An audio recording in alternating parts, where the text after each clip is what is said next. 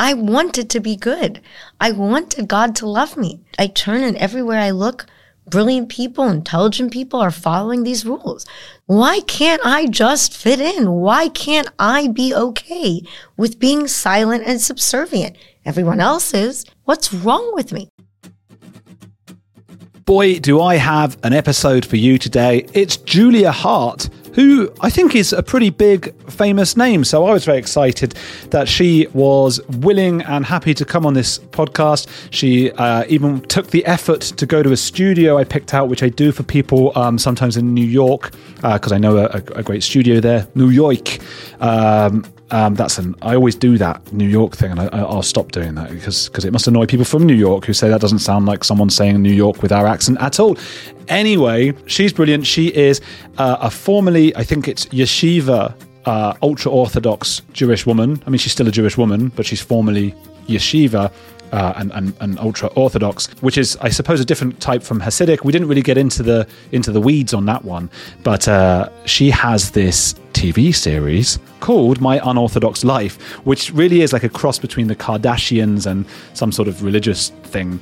I guess just a religious well, well, she's not. The point is, she's left, isn't it? But uh, getting used to life on the outside, and she has this extremely beautiful family uh, and very glamorous life, and she is the CEO of, uh, or was the CEO of Elite World Group. And there's a whole thing with a divorce and losing her, whatever we didn't go into that because I wanted to go into the Haredi community, as they call it, which is her upbringing. It's just fascinating. She's incredibly smart and eloquent. Like, like, and I don't mean oh, like because she was in a cult, isn't it great that she can talk? Like, compared to anyone, she is super switched on and smart, and it was so great getting to talk to her. So I hope you guys enjoy it as much as I did because her her perspectives on life are just just fascinating and unique, and that's what I do this podcast for. I hope I hope that this uh, helps to give a different perspective and insight into what it is to, to be free and an individual. And she has a book out called Brazen. It's phenomenal. It's written as beautifully as she speaks. And I really, really liked it. So I suggest people go and get it. It's the paperback uh, launch at the moment. So just, you know, wherever you get your book, search for Brazen by Julia Haart and you will get hold of it. Big episodes are all coming up. I don't even know what order I'm in at the moment, uh, except to say I've been really happy with with a lot of the guests recently. So hope you guys are enjoying this episode. Do get in touch through Twitter, Instagram, uh, and sign up for the Saturday episodes on patreon.com slash Andrew Gold. Uh, then you get all the episodes ad free as well. Uh, come check out the YouTube as well. I do extra videos on there where I just sort of talk to the camera and do bits and pieces. We are, we're, well, we're about to hit, at the time of speaking, may have hit it by the time you look it up, 100,000 subscribers. So it's something to celebrate. But now you're on the edge of the Haredi community with Julia Haart.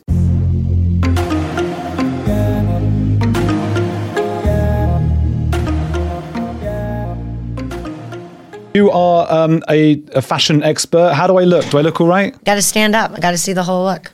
You, oh my god! But you won't be able to. I, and also, then because I'm, I'm, wearing tracksuit bottoms, you know, like uh, what do you call so that's that's a cheap question. Then I don't know. I have to see the whole attire. It doesn't doesn't look great. I it's like, like the I like the khaki sweater. It's very nice. Phew. Okay. Okay. You found something to compliment. You look great as well. You've got the what? What do you call that? That kind of thing, like a cheetah thing. Yeah, I guess animal print. It looks fantastic. Thank you, darling. Um, I'm reading your book. I love oh, it. It's um, what a brilliant book. Can thank I quote um, an early thing, an early sentence back at you? Anything. I'm literally it. an open book. I have uh, actually an open Great. book. So. so this is from Brazen, and it's yes. very early on. Okay. And you write, I walked into a world where no one knew me. I had no past, no shared history. I was a zero. Now I pursue zeros of a very different kind for thousands of women. What a great early line that is. and with that in mind, let's go back to the beginning. Tell me a little bit about your early days and how how they were a little bit different from from what most, I suppose, Westerners might might have experienced. Early days, are we talking in my old community or when I came out into this world? I think old community. Let's start there. Okay. So I think the easiest way to define the world I lived in is to watch Bridgerton or any of these, you know, movies or television shows about the 17 and 1800s.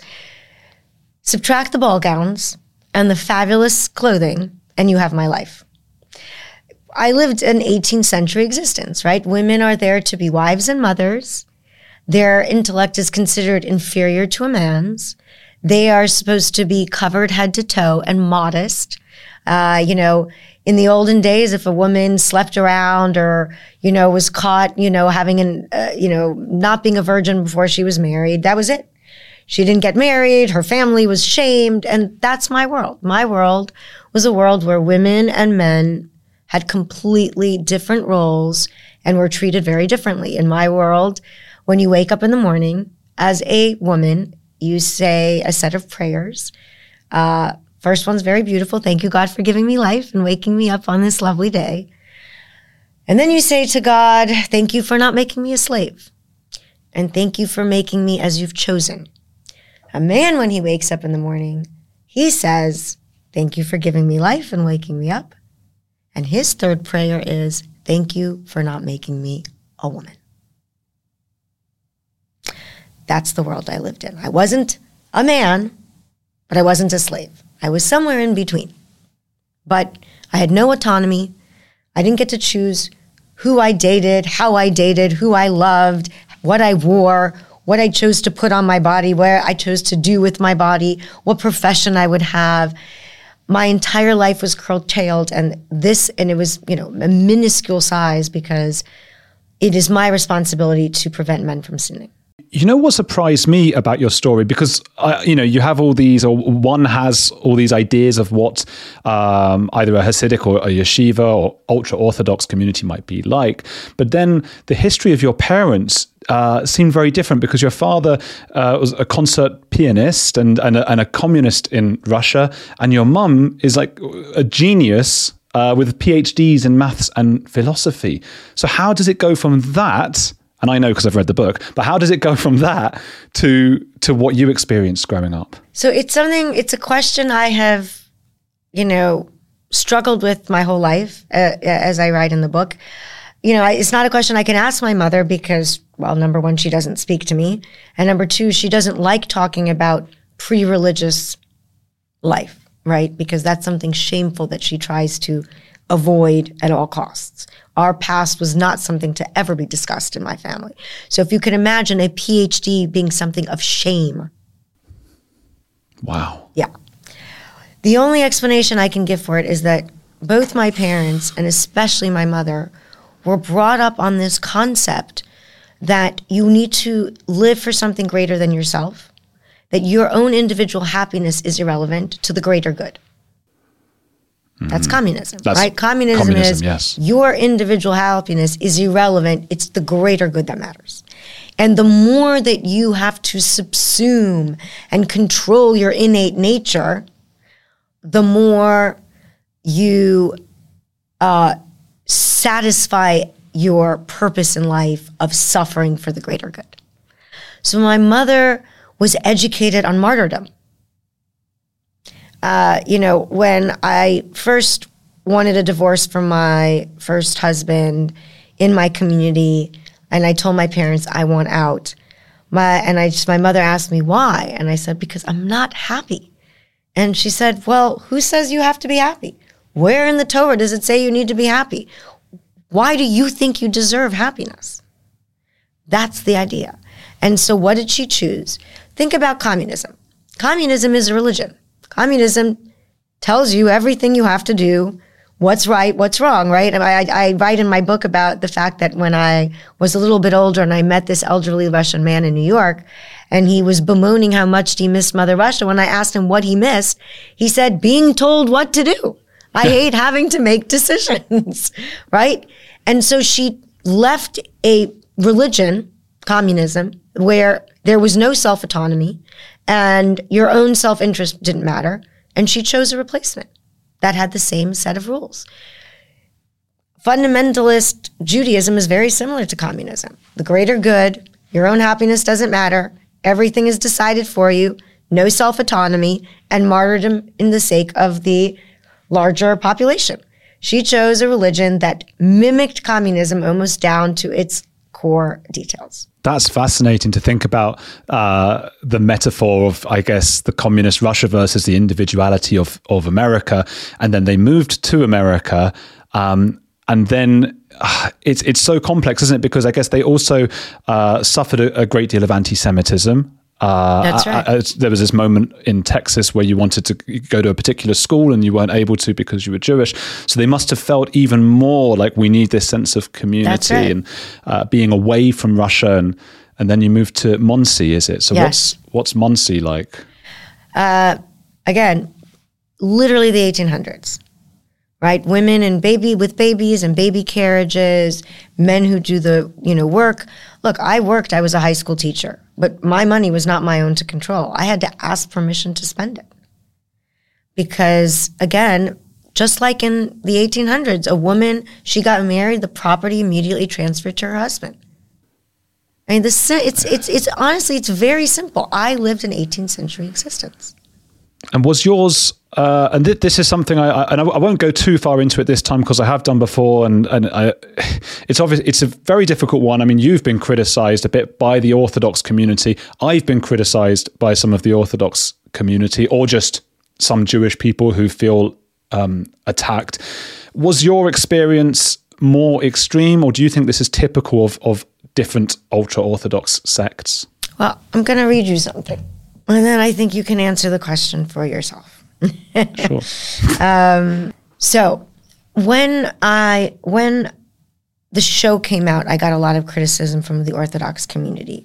Much less so when the book came out, because when the book came out, what I did because I got criticism on the show is an accompaniment to the book is brazenbook.com, the website. If you go on there, there's a link that takes you to hundreds of footnotes where I prove every word that I said in my book. So it's that's why there's almost zero criticism since the book came out. You don't really see any. The only articles that came out, all the criticism came from the show because in the show, the show wasn't about my past. The show was about my present and it was mere little snippets of my past. So, for example, I got criticized for saying that I didn't watch movies when they're like, oh, but you did. And then I say, yes, at the very end, I did. It took me eight years to plan my escape. And in my mid 30s, once I decided I wanted to leave, that's when I started watching you know, so forth and so on. So because the show was just little snippets and I couldn't prove any of the things I was saying because that's not what the show was about, I got criticized. When the book came out, because of that criticism, I said, you know what? I'm going to fact check and bring proof of every word I say about that community. And I did. It's hundreds of footnotes, hundreds of pages, reams and reams of proof for every law that I cite, for everything that I say happened to me. It's all there. And I'm just but, going to read one. Go on. Um, only because I think the biggest criticism I got was that the education I received was wonderful and commensurate with the 21st century, and I could have gone to college, and plenty of women from my school go to college, which is complete nonsense. I mean, genuine, actual nonsense. I learned nothing in high school. My education is not it was so subpar to the worst public school in this country. Um, for bio for biology, I learned Hilchas Lashon Hara, which is laws of proper speech. I mean, we had a class called biology. We had a class called chemistry. I never went into a single chem. We had an actual chemistry lab. We never walked into it. We never did anything there. I never once stepped. Is that for for appearances? For in case it gets inspected? Appearances, because not just appearances, but for government funding, right? To get government funding, you need to have chemistry, you need to have biology. So they have a chemistry lab that I've never once used. I never touched a beaker. I never used a droplet. I know nothing about chemistry. I was taught zero. There's a story in your book, isn't there, of, of one of your classmates who, who wanted to go to college and asked for her records and they wouldn't give them to her and locked the school so That's she couldn't like, go in and get them. That's correct. My daughter couldn't get her transcript. I had to go through crazy machinations just to force the school to give my daughter her trans- transcript. And the school that finally complied was not the school she went to. We had to do this whole craziness where she, I had to, she had to retake certain tests in, in a, in a more modern Orthodox high school so that she could graduate high school. And they would send her the transcripts. I mean, what I had to go through to just get her marks, her grades that she earned was madness. So all of that, I was called a liar and how wonderful. And then they found like there's this one doctor and one lawyer. Congratulations. Yes, there are two people in my community with degrees. That doesn't mean the schools educate you. So someone sent me a letter from Beis Yaakov, right? It's a system of schools. I went to a Beis Yaakov. There's Beis Yaakovs in Monsey and Brooklyn and every community, religious community has this Beis Yaakov. And I want to read you the letter because here's what it says. Dear parents, in the last years, it's becoming increasingly prevalent for high school girls to be preparing themselves and working towards a college degree while in high school. Now, this is from 2020. Okay, so in the last few years, so clearly not when I was in high school. All right? right. In the last few years, all of a sudden, there's this terrifying trend that women are trying to go to college. Now, wait. Now, you're going to see what kind of college they're talking about. They're not talking about Princeton or Harvard. They're talking about online schools or religious colleges where you still learn the same subjects with the same people.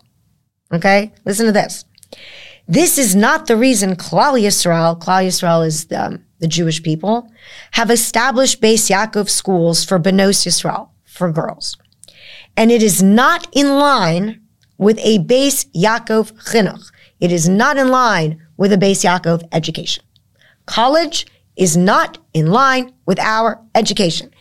Black and white, you can see it on the brazenbook.com website. It's there. This is not my word. It is the school itself saying we do not prepare girls to go to college. And it continues. This is not the reason it's established school. A Torah chinuch, a Torah education, does not mean the subjects they are learning. It means that they are connecting and drawing life from one source only, which is Torah. Can't go to college College is not Torah. Okay. Beis Yaakov schooling was established to give our Bnos Yisrael, our young women, a direct connection to Torah. It was to become the sole source of their learning and connection to life. To have them then connected to college in any form, which is an independent source, or should we say an outside source, during those years that were set aside for them to draw life from Torah learning only, is not to their benefit, is detrimental and antithetical to Beis Yaakov schooling. Now, does that sound like a school that you can go to college from? No, it sounds completely crazy. It sounds completely crazy. The fact that college courses, and now we're going to define what kind of college they're talking about. They're not talking about girls going to Stanford University. No one from Beis Yaakov is going to Stanford, right? Here's the colleges that they describe. The fact that the college courses may be Chumash, Halacha, etc., these are Jewish courses, Bible study, Torah law, or subjects they have already learned. Meaning these are not real colleges. These are these, I don't want to say uh, BS colleges. These are tangential colleges where religious studies are given credit, accreditation. Okay? Yeah. Does not change the fact that they are in college for all purposes. Once your daughter has connected herself to college, she has disconnected herself from Torah learning to that and only that which is her only source in life. If your daughter is presently preparing for or taking any college courses or tests for college, please make an appointment to discuss with us. And then on the bottom, you have to fill out, if you can see, these two little checks. And the two little checks, one check says, My daughter is not taking any college courses or preparatory tests. The second check says, My daughter is taking college courses or preparatory tests. I would like to set up an appointment. So It's you're gonna te- you're gonna tell me that I exaggerated? No. I told the truth. People don't like the truth. You know why? Because it points fingers and says, hey, something is wrong. Hey, it's Andrew. If you're enjoying Heretics, there's another podcast I want to recommend to you, especially if climate change, global conflicts, and an upcoming election are making you feel like we're on the brink of disaster. What Could Go Right is hosted by Progress Network founder Zachary Karabell and executive director Emma Varvaloucas. On What Could Go Right, the hosts sit down with expert guests to discuss the world's most pressing issues without resorting to pessimism or despair that we hear so often. Instead, they look back at how far society has come and look forward at what it will take to achieve an even brighter future. Is progress on the way? They may not have all the answers, but on what could go right, they're asking the key questions. Tune in to hear interviews with upcoming guests like writer Coleman Hughes, CNN host Fareed Zakaria, and economist Alison Schrager. If you're looking for a weekly dose of optimistic ideas from smart people, join them every Wednesday on What Could Go Right, available wherever you get your podcasts. A few decades ago, private citizens used to be largely that private. What's changed? The internet. Think about everything you've browsed, searched for, watched, or tweeted. Now imagine all of that data being crawled through, collected, and aggregated by third parties into a permanent public record. Your record. Having your private life exposed for others to see was once something only celebrities worried about, but in an era where everyone is online, everyone is a public figure. To keep my data private when I go online, I turn to ExpressVPN. Did you know there are hundreds of data brokers out there whose sole business is to buy and sell your data? The worst part is they don't have to tell you who they're selling it to or get your consent. One of these data points is your IP address. Data harvesters use your IP to uniquely identify you and your location. But with ExpressVPN, my connection gets rerouted through an encrypted server and my IP address is masked. Every time I turn ExpressVPN on, I'm given a random IP address shared by other ExpressVPN customers. That makes it more difficult for third parties to identify me and harvest my data. And the best part is how easy ExpressVPN is to use. No matter what device you're on phone, laptop, or smart TV all you have to do is tap one button to get protected. So if, like me, you believe that your data is your business, secure yourself with the number one rated VPN on the market. Visit expressvpn.com slash heretics and get three extra months for free.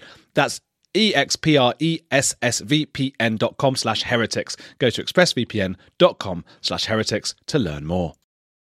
Well, that's what I have to remind myself as well, because I don't like being criticized. Um, it doesn't feel good. And I have this nature sometimes, maybe naivety, where I go, oh God, maybe I got this wrong. And then I have to remind myself, well, these are people from within what I would consider a, a very insular uh, community or very defensive people, at least. But I guess another point that some of them are making, and perhaps wrongly, it's not that you exaggerate. They're saying, but, but yours was a very extreme college, for example. So give me an idea is it is it is this widespread across, uh, let's say, the American and British um, ultra orthodox communities? This is the main source of schooling for women in any black hat ultra orthodox community. It's Beis Yaakov. There are Beis Yaakov schools in London, in Manchester, in Golders Green. They're all over the world.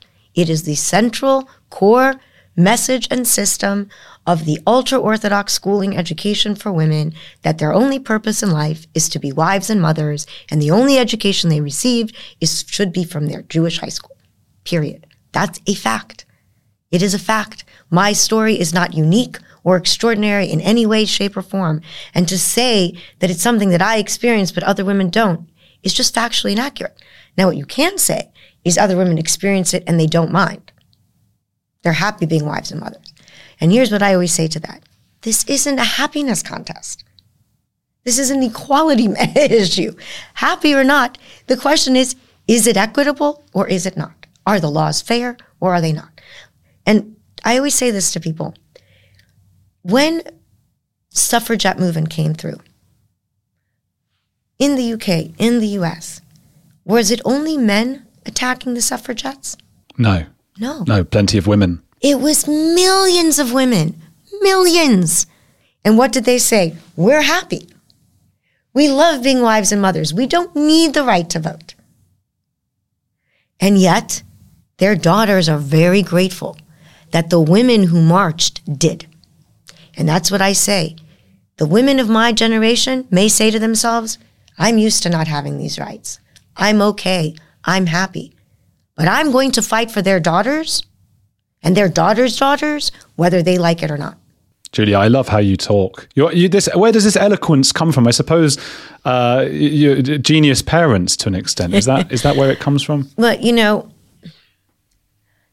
I uh, I had to educate myself. Right, I received really no education. I received a 17th century education, and so the only way to it's a very, as you saw in the book, it's not like I decided one morning I'm out and I just walk out the door. It took me years, eight years of educating myself, of trying to familiarize myself with a world that was 300 years out of anything I understood. I am a true tra- time traveler. I, I knew nothing about the outside world. And by the way, that's why most people who leave my community do end up committing suicide do have substance abuse issues because we are not equipped to handle the 21st century. We were not taught to handle the 21st century. You cannot imagine how disconcerting and disorienting and confusing it is to walk into a world you don't recognize. In my world, women aren't allowed to live alone. You go from your father's house to your husband's house. To come into a world where women had any autonomy was really shocking to me. The first time I slept in a room by myself, I was 42 years old. It's hard for people to conceive of such a thing.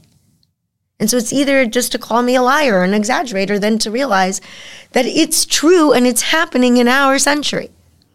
Well, the rest of us don't think you're a liar. I just want Thank to you. clarify no, that it's I just a, it's just those people. I appreciate that. No, it's just hurtful because it's like it's yeah. it's the trauma of having to have lived through it and then having someone try to negate your experience and say no that never happened which is just ludicrous. And um, i think you know the way that i survived that transition is through reading. Words are my lifeline. So i think to answer your question in terms of my speaking and why I, I write books, well, a book, uh, and I have the show and I do everything that I do. It's because knowledge is power. Knowledge is the key to everything. And education, to me, if these women in my world are educated, the day that they realize that they deserve more, is the day that we change the world together. That's beautifully put, Julia. And you know what? I'm writing a book about uh, the psychology of secrets and, and how secrets are used against people. And there is a section I'm doing about religion and cults and things. And I'm going to quote you in there uh, if you don't mind. Absolutely. But, uh, happy to. It, it, there's I, there's a there's a real um, there's a real similarity between you know the creation story, Adam and Eve, and the tree of knowledge, and they have to be careful not to get any knowledge. That's the worst right. thing you can have. And then That's there was it. this scene in your in your book about a classmate uh, whose family had a television. Can you? And then the teacher was sort of smelling it. Can you tell us oh, about that? amazing. So okay, TVs. So you have to understand, I, fundamentalism can only exist in isolation, right? So the outside world has to be the enemy and dangerous. You can't have a television. The television is too connective to the outside world. I'm sitting in class one day and my principal comes in and she is, I mean, everyone was frightened of her. She's a very brilliant, very, very charismatic and powerful woman. She comes in and she says, I smell tuma. And we're like, oh my God. Tuma means um, impurity, uh, like rot. And we're all looking around like, oh my gosh, I smell tuma. And we're just shaking in our seats. And she points to a girl in my class and she says, You have brought Tuma into this class. You have brought Tuma into this school. You have brought Tuma into your classmates. And this poor girl is sitting there now and she's white as a ghost and sh- shaking hysterically. Why? How did she bring impurity into the classroom? There is a television in your home. You must go home tonight. You must take an axe and you must chop, chop, chop the television. God. That's what we oh were talking about. Because it almost sounds funny to hear you do it as like the impersonation years later. But, but it was how very terrifying. frightening. It was not funny. we were terrified terrified. People didn't Does everyone have an axe at home? Is that a normal thing to keep at home? I don't know. that was literally what she said verbatim. It's the TV of knowledge, isn't it? It's the tree of go. knowledge. It's, it's the, same thing. It's the same thing. Education is dangerous. When I started dating, I was warned, Julia, you're you know too because not only was I not allowed to read secular things, right? I wasn't allowed to read most of the religious uh, you know, uh, books, farim that are in my community. And I was constantly being told, Julia, you shouldn't have read this. You shouldn't have known that. You shouldn't have looked into that. Don't tell your husband or the person you're about to go out with that you know these things. You're never going to get married. Just ignorance is celebrated. Ignorance is celebrated. When I taught in high school, my first high school, and one of the teachers saw my lesson plan. She said, Oh, are you having problems at home? And I said, uh, Sorry, what do you mean? She's like, Well, this is way too erudite. You're going to make your husband feel insecure. It's, That's the world every, I lived in. Every like cult and extreme religion seems to turn into like a boys' club it eventually, where, where club. these these guys all just sort of make it so it's as comfortable as possible for them, yeah. and so you can suppress the women. I mean, uh, it, it is sad. And you know what's maybe surprising for people who have not experienced something like that, but you know, reading your book, it makes sense, of course, is that it seems like a lot of this stuff you you didn't just um, you know go along with when you were young. You you enjoyed and got uh, pleasure from you know the modesty and that kind of thing. I wanted to be good. I wanted God to love me.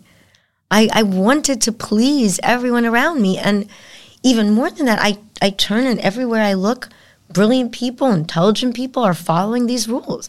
So I kept thinking to myself, what's wrong with me?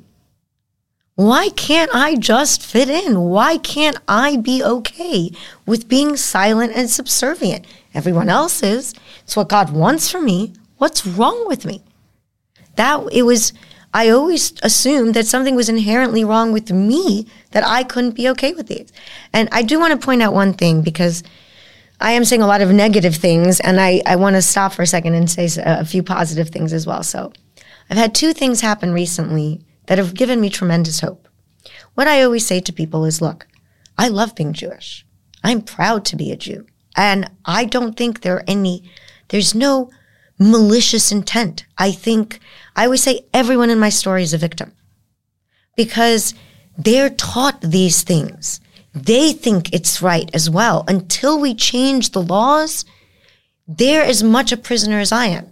I, yeah, I guess it's a good point to remind uh, listeners who have no experience of Judaism and Jewish people and stuff that firstly, this is a very small percentage of Minuscule. Jews in general. Tiny, yeah, tiny, tiny, tiny percentage. It's the most uh, yeah. extremist version of religious Jews.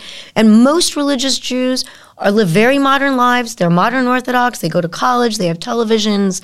They live a perfectly normal existence. And I have tremendous respect for them. And all the things that I'm saying absolutely do not apply in those communities. That's number one.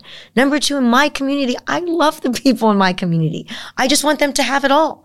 I want them to be able to be religious and not be downtrodden and, and, and, and minimized and, and enslaved because they're women.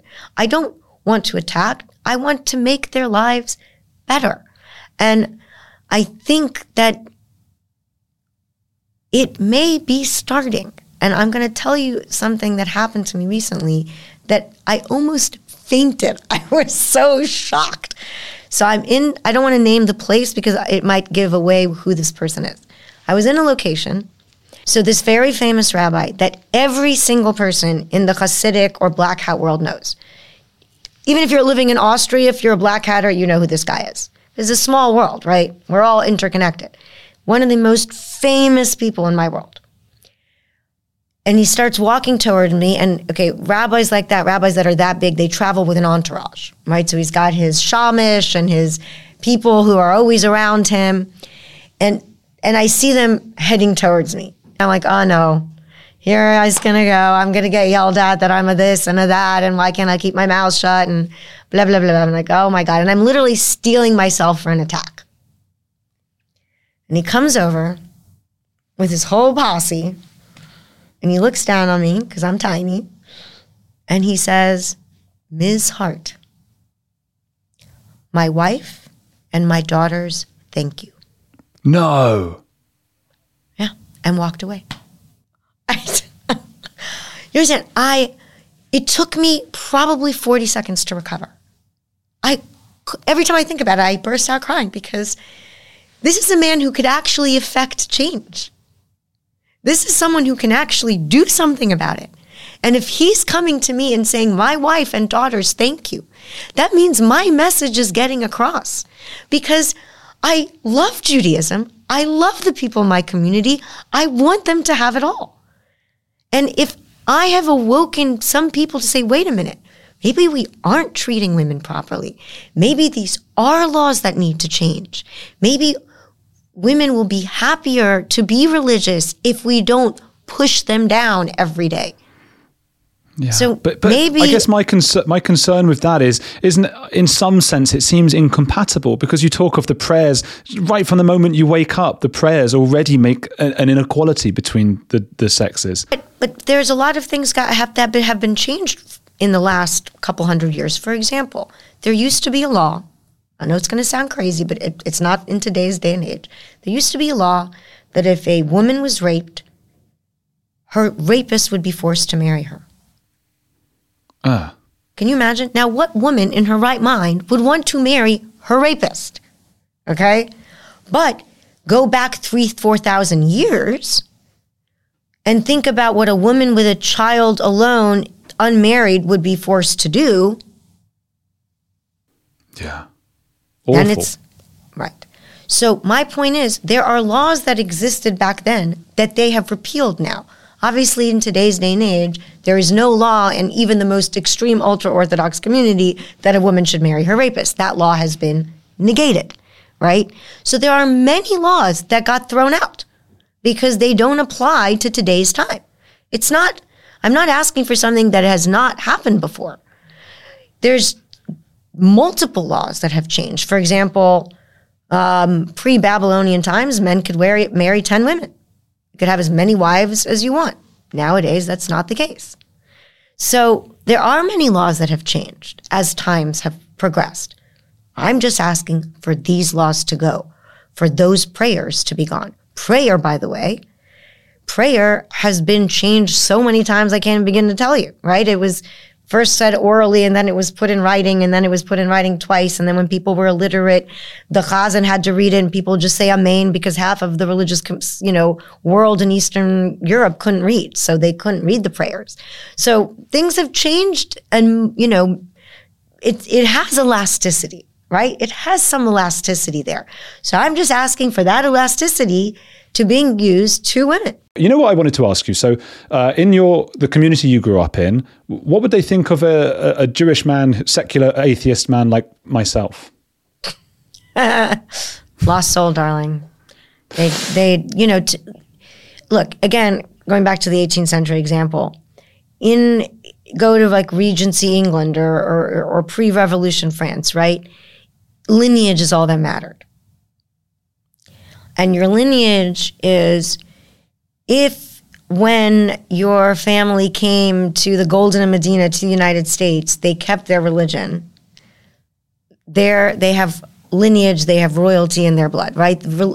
In my community, royalty is how many rabbis you've got in your in your family tree. Okay, um, if your family came like your family when they, where is your family from originally? Uh, Ukraine, Russia, those Okay. kinds of places. So when they came to the UK, they left religion. They became irreligious at some point, correct?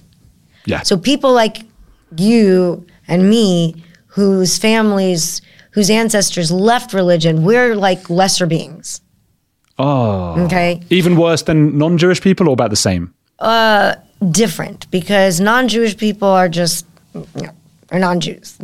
We don't, we don't, we don't bother with those guys. Jewish people, you're considered a tinok shenishba, which means a captive child, meaning you're a sinner against, you're a sinner against your own will because you just weren't educated properly. So it's not really your fault. So, you know, you're kind of like this nebulous, sad Jew kind of thing because you are a sinner you eat non kosher, you're polluting your body, you're angering God, but it's not your fault. You were kind of cap, you're like a captive child. You know, you, you didn't know any better. So it's like a child raised in captivity who was not taught about Torah. Therefore, it's not really his fault. So they, you're, you're something to pity. You're someone to pity. That's basically the concept. And, um, you know how like in the olden days, women, heiresses from the United States would marry British aristocracy to get. So my community, the same thing. If you're like me or you, where you grew up irreligious, and so you don't have that nobility of and royalty of all these rabbis in your background, you need to have a lot of money to clean the shame of that and to marry into a royal rabbinic family. That's how it works. So, for example, my brother, my brothers, and my younger sister all married rabbinic royalty because by the time my siblings were getting married, my parents had so much money that they were able to buy into rabbinic families. It, it works exactly like it did in the 1800s. Okay, so then, and when you left, right, that must have caused a bit of a scene. You say you don't get on with your parents now. So, I mean, how was that? Like, let, I mean, this must have been mad for everyone around you. Well, first of all, nobody saw it coming. Nobody. I didn't tell a single human being. I never spoke my doubts. I never voiced my misery. I was too afraid because, well, first of all, people, already thought I was crazy. I was already a rebel because again, you know, it was a slow, gradual transformation. So before I left, I was already watching movies openly and going to movie theaters, and there was no more stockings, and so I was already really, really skating on thin ice. Um, so if I would have told people I'm out or I'm planning to leave, oh, that would, I mean, who knows what would have happened? They would have taken away my kids. I, I don't know what would have happened. So I told no one. So when I walked out the door, I everyone was flummoxed completely. They thought I'd lost my mind. Here was this woman. She was a high school teacher for 20 years. You know, she taught all this Chumash, Torah, Navi, Halacha, Chamesh, Megillah, Parsha, all this stuff. And all of a sudden she turns around. She's like, bye. I mean, no one, to everyone, it seemed, in you know, uh, what's, what's his name? Um, who's that brilliant uh, investor dude um, who uh, who says Elon like Elon Musk? no no no um, who said that you know everyone always says I became a billionaire overnight. They just don't realize overnight took forty years. Um, they, they didn't realize that I'd been planning this for nine years. I'd been educating myself for nine years. I'd been. Wow. I mean, this was a very long, long process. To them, it was one minute she's religious, the next minute she's not, and no one understood what was going on. Um, and at first, people just thought I'd literally had like a mental breakdown, and they're like, she's just lost her mind. And then people realized, oh no, she hasn't lost her mind. She's out. And how, how was your mother? Well, my parents haven't spoken to me since the day I walked out the door. Not one word. But the whole thing's a bit weird, and I've always said this, and I get again, like, it's another thing I get shouted at for, and it's that I've said that although I shouldn't repeat it because I'll get shouted at more, but uh, I've said that you know there's this idea of maternal and paternal love um, for the children, and I do believe in it. But it's amazing when you talk uh, to people from extreme religions and cults and things, uh, how easily it seems to be broken. And for example, your birthdays, you would just be like, you know, it's my birthday today. And they just didn't even remember. And they left you at home when they went on holidays to look after like all the other children. It was like this sort of Cinderella kind of thing. I Um, did not have a fun childhood, but again, who says you have to have a fun childhood? Who says you have to be happy? Right? Well, yeah. That's that's that's their basic. That was their philosophy. Their philosophy is you are put on this earth to serve. wow. Period. So if you're put on this earth to serve, go serve. But do you feel like they loved you? It's a tough question. You know, um, my mother, my my yeah, you know, there's me and then there's 10 years gap and then there's seven other children, right? So I was basically their mommy. My sister Hannah, who's closest in age to me, is 10 years younger than I. And she was the originally the only person in my family who spoke to me when I left. But now she doesn't speak to me either because her community gave her an ultimatum. It's us or your sister, and she chose her community. Oh, I'm so sorry. Yeah, I mean, again, it's hurtful, but I understand it, you know? Um, so we did this thing for a year. Uh, when she was living in Miami and I was living in um, Atlanta, we did this thing where every time we spoke to my mother, so this is when I'm still in the community, right? But my mother already didn't approve of me because I was too modern Orthodox. I was, as you you know, as you saw, I started reading secular literature. I started arguing with people. My skirts came a little bit higher. My stockings came a little bit lower. You know, so as I became progressively more modern, my mother became very, you know, disappointed in me, and um, for one full year, we would end every conversation with my mother with an I love you to see if she would ever say it back. And in a year of ending every conversation with her with I love you. She never said it back, not once. So do I think she loves me? I think she loves me as much as she's capable of loving a person. I think she loves ideals and religion more. Does, it, does that? How does that make you feel now? Have you sort of just gone, ah, f- forget it, that's a different thing, or do you do, do you dwell on it? No, I. I mean, does it hurt? Of course it hurts. I miss my family. I miss my siblings. I raised them. I changed their diapers. I did their homework. I put them to sleep. I they literally called me mommy. These are people I raised, and now they don't speak to me because I'm this terrible sinner. Um, so of course it hurts. I miss them, but I have zero anger, literally none, because it's not their fault. They're victims too. They're indoctrinated and brainwashed. They think they're doing the right thing. They truly believe that to associate with me would be damaging for their souls. They're doing Which what is- they're taught is right. How can I fault them for that? I can't. And I gather that was partly why. I mean, there, there's a part in the book you have these struggles with with leaving, and perhaps contemplating even taking your life, and wondering what that would do to the people you left behind. I mean, it seemed easier to kill myself than to walk into the 21st century. It's it's so hard to explain to people. It it's like saying to you, you have to go to Mars now. Go to Mars. Go figure it out. It's really terrifying. And it's even more terrifying at 42 to go to Mars and learn a new language and a new culture and people that are so foreign to you that they really feel like another group of humanity. I mean, I didn't I didn't know anyone outside of my community. You know, I was afraid of non-Jews if you can imagine such a thing. I was really then you- afraid of them. But it's it's so mad though to think of you back then, and then you didn't just like assimilate. You sort of dominated that whole world. You become like the CEO of a huge fashion industry. You've got like this Kardashians uh, TV series. Like you absolutely smashed it. Like how go does that big or go home, baby. I mean, I mean, I figured, look, if I can time travel, I can do anything. Yeah. Nothing matters anymore. It's like a different, like you say, you're on Mars now. You might as well just play the game. That's it. If I'm, you know, and also I think, you know, bef- you know, before my marriage went south, my husband used to say, "You were in a pressure cooker," and when that lid came off, you just exploded because that's what it was.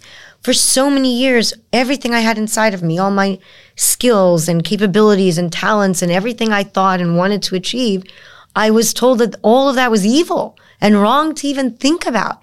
So the minute I was given the autonomy to work, I couldn't stop. You know, when people ask me what is my favorite thing to do in my new world, it's work. It's not party or go to clubs or date or any it's working it's achieving it's changing things it's creating it's inventing. This is what gives me life. And i can't stop. It's i need it. It it gives me so much joy.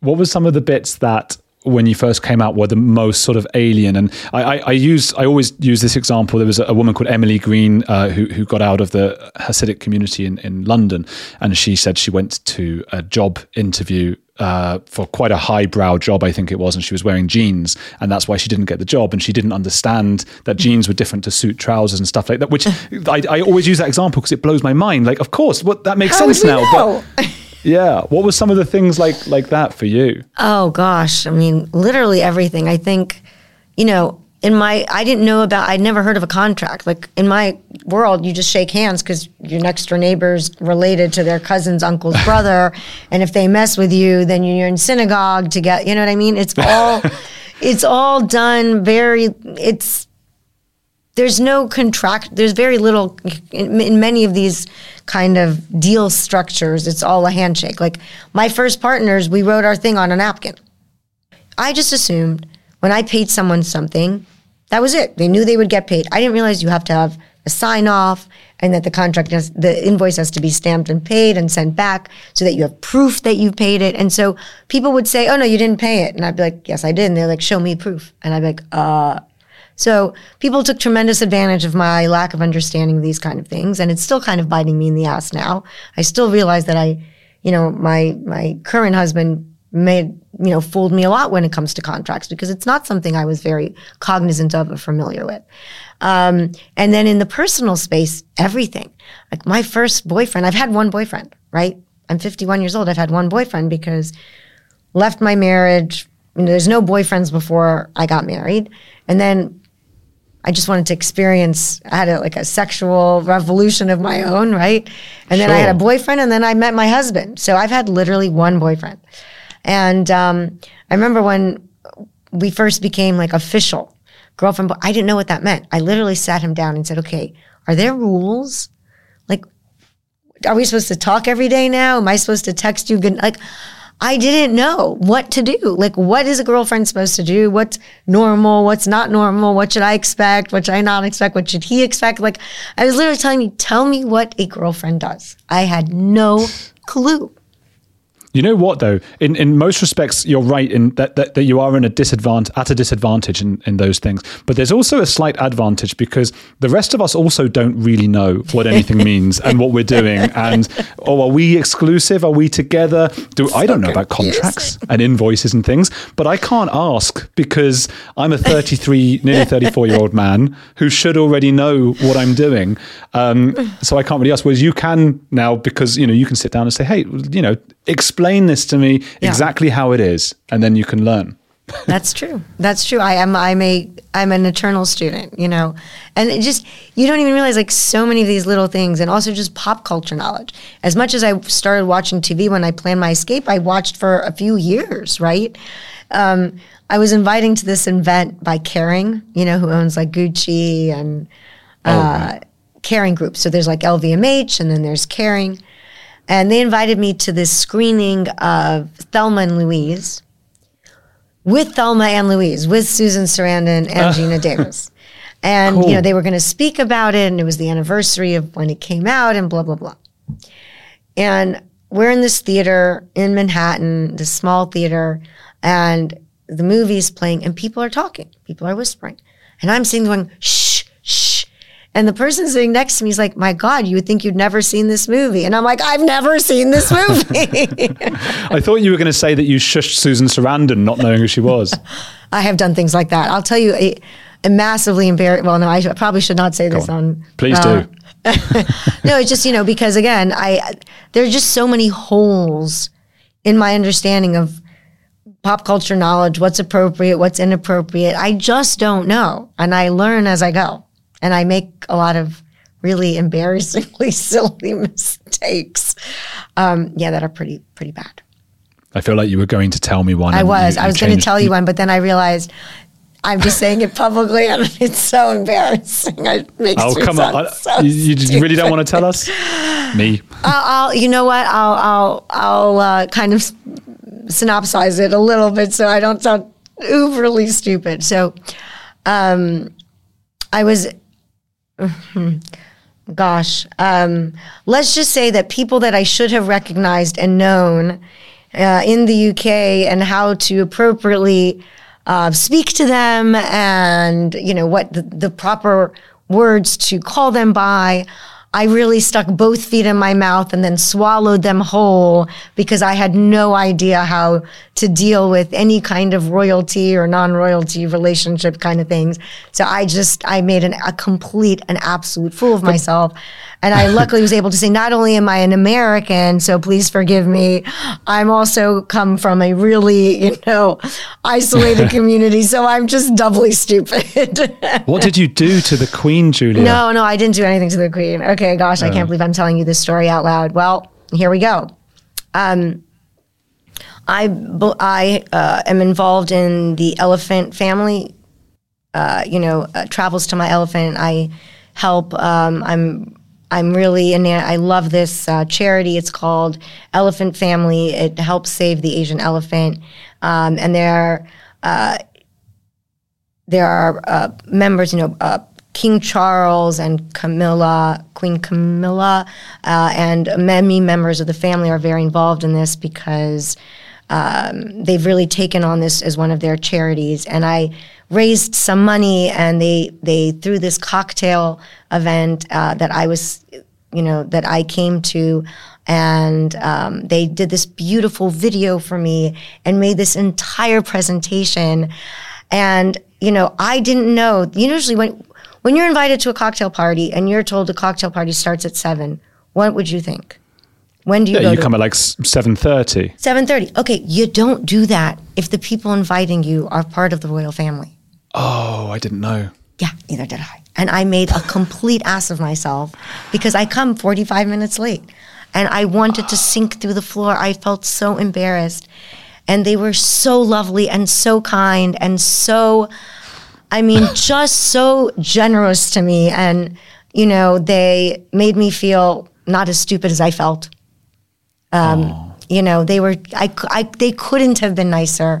Um, and, uh, they they smiled at my ignorance and were just so elegant about it. And they're like, Julia, no, don't worry, we understand. I'm like, I'm so sorry, I'm an American, I don't know anything. and I just felt so badly because they were so generous with their time, and I I felt really stupid. So yeah, I get into situations like this all the time. Well, most of us don't know what to do around. I would never. I wouldn't know what to do around them. I didn't so like, know. I I'm felt English. so bad. Had I known that, and that they had, and they had made a whole video for me, and were giving me a presentation award, and I missed my own video, my own presentation. Like it, oh, so Oh, embarrassing, like so dumb. Anyway, It's a cool story to have Yeah, though now, isn't it? That's a good way to look at it. Um, we got we got a couple minutes left. Just tell me a little bit about. I mean, how's And, and just to make it clear, it wasn't Prince Charles and Camilla that were giving me the award. It was Oh, okay. a different member of the royal family that was going to present it. And and I just I don't want to embarrass this particular. I mean, not that it's embarrassing. To the contrary, she was lovelier than any human being deserved after I've messed it up. I just I'm trying to leave names out because I don't want to get into any situations, but. Um, they the entire i mean the people that i have met have been beyond lovely to me and i'm so grateful to all of them they've been so kind to me and i'm really Oh, I'm so appreciative of it. I'm pleased to hear that. We've got a couple just in the last couple minutes. I just want to hear about, uh, you know, is there any more um, my unorthodox life coming up? Um, and and how's you know how are the kids? How's Batsheva? She's got a, uh social media influencer career. Looks kids great. Her Instagram great page. kids are great you know i can't talk about netflix until netflix talks about netflix um, but uh, kids are doing really well Miriam's back in Stanford, even though she graduated already. Um, she's taking some other classes there. Uh, Batsheva is killing it in, uh, you know, her career. Shlomo is working with me on Plus Body, my shapewear company that we're about to relaunch. Um, we had to put a pause on it because of my whole divorce thing, but now we're coming back strong. I'm really, really excited about it. Uh, so he works with me every day, and um, yeah, I love my kids. I'm really lucky. Oh, they're fantastic, and your the show is fantastic. The book is fantastic. Please, everyone, go out and get Brazen. Brazen is out in the UK. Is it? Did it get released later in the UK? I think it got released the same day. Oh, I think it? now it's the paperback book copy, cover that paperback is coming to UK before it comes to US. Oh, that's what it is. Yeah. Okay. Well, I just it's the most phenomenal book. It's really insightful and unique, and and I encourage everyone to go out and buy a copy and to watch My Unorthodox Life on Netflix because that's just fascinating to watch and fun as well. Uh, Julia, thank you for being on the edge. Thank you so much. It was really a pleasure. I really enjoyed it. Thank you, Andrew.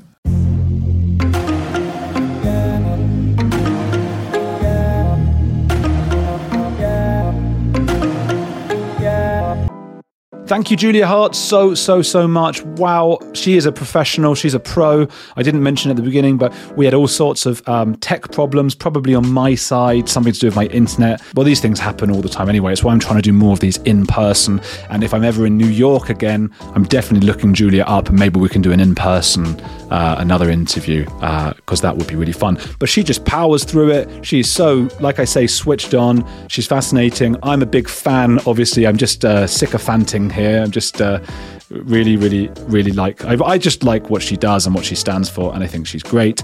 Um, her family is great as well. Check out My Unorthodox Life on Netflix. It's really, uh, it's just great TV. And it's, you know, if you think the Kardashian stuff might be a bit superficial, well, this is really interesting because it's, it's just, you know, it's the cult stuff. She's left, she's on the outside world and she's getting to grips with it and how to raise her, her children in, in that world. It's fascinating, as is her book, Brazen, which is now out in paperback uh, in the UK first, I think, the paperback part. But it's, uh, it's out everywhere. Wherever you are, check out Brazen, go get it. Keep up with the podcast. I'll see you next time. It is Ryan here, and I have a question for you. What do you do when you win? Like, are you a fist pumper? A woohooer, a hand clapper, a high fiver. I kind of like the high five, but if you want to hone in on those winning moves, check out Chumba Casino. At ChumbaCasino.com, choose from hundreds of social casino style games for your chance to redeem serious cash prizes. There are new game releases weekly, plus free daily bonuses. So don't wait. Start having the most fun ever at ChumbaCasino.com. No purchase necessary. VGW. Void were prohibited by law. See terms and conditions. 18 plus.